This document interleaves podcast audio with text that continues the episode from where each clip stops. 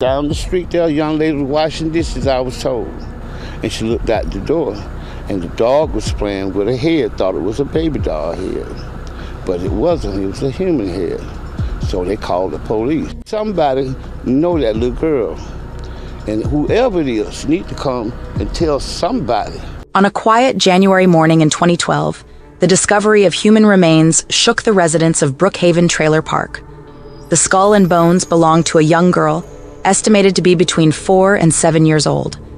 Her tiny body showed signs of brutal trauma, her identity and story remaining a mystery for over a decade. But now, new developments have emerged in this tragic case. Through diligent forensic work, they have identified our victim as Amore Jovia Wiggins. Her name may be known, but her fate remains uncertain. As investigators dug deeper into the case, a disturbing picture began to emerge. Amore had suffered 15 fractures from blunt force trauma, indicating that she was a victim of homicide. But who would commit such a heinous act against an innocent child? Despite an extensive investigation and outreach to the community, they found no leads or matches for little Amore. Her face was reconstructed, hoping to find someone who recognized her, but she had vanished without a trace. Now, with renewed determination and advances in technology, authorities continue to search for answers in this heartbreaking case. Will authorities ever serve justice for Amore Jovia Wiggins? Only time will tell. In the small town of Opelika, Alabama, they made a gruesome discovery in 2016. They found photos of a young girl resembling the infamous Opelika Jane Doe at Greater Peace Church. People who attended the Vacation Bible School in 2011 described the child as unkempt and withdrawn. Despite efforts to identify her through isotope testing and DNA profiling, the case remained unsolved for years. It wasn't until January 2022 when the Opelika Police Department turned to Othram Laboratories and Astrea Forensics for help.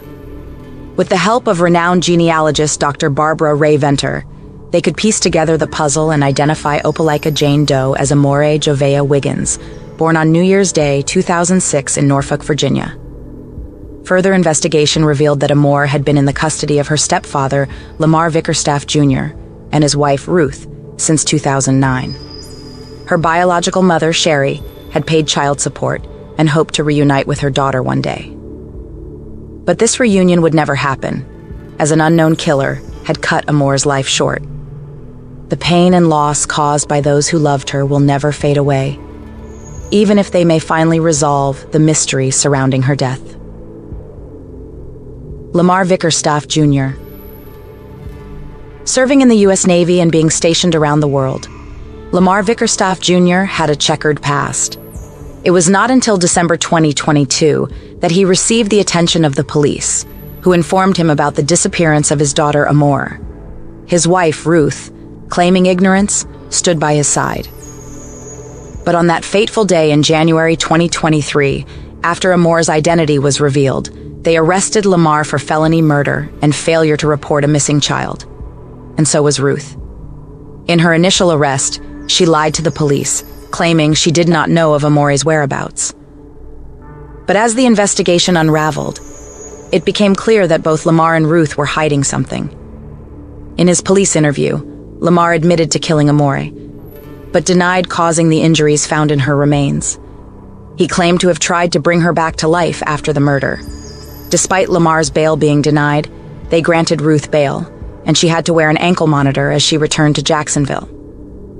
As we waited for justice to be served in this tragic case, one question lingered. What really happened to Amore Wiggins? Staff was in the Navy and was stationed here in Hampton Roads along with his wife Ruth. In an Alabama courtroom, Opelika Police Detective Alfred White took the stand and testified Lamar Vickerstaff admitted to killing Amore. He repeatedly said that he did it. He wanted his wife to not be charged. Detective White said some of Vickerstaff's statements were credible, but detectives questioned other details he shared. When they asked Lamar how he killed Amore, he denied abusing her, but said when he returned from deployment, that's when he had to get rid of his daughter. Lamar told detectives he traveled with Amore from Virginia to Alabama. A witness statement puts Lamar there during Amore's estimated time of death between 2010 and 2011. He recalled placing her where she was ultimately found. Detective White also said Virginia Child Protective Services was called to investigate a report of abuse to Amor when she was in Ruth's care. Ruth admitted CPS had been called, but she claims everything was fine. Opelika police are still trying to get a hold of those records. White testified Ruth claims the last time she saw Amor was when Lamar took her to Alabama. She says she never thought about asking about Amor again. White was one of several detectives who traveled to Norfolk for Amor's funeral last month.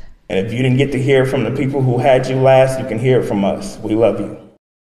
Love us? Leave us a positive review or rating. Follow No Tears for Black Girls on social media and No Tears for BG on Twitter.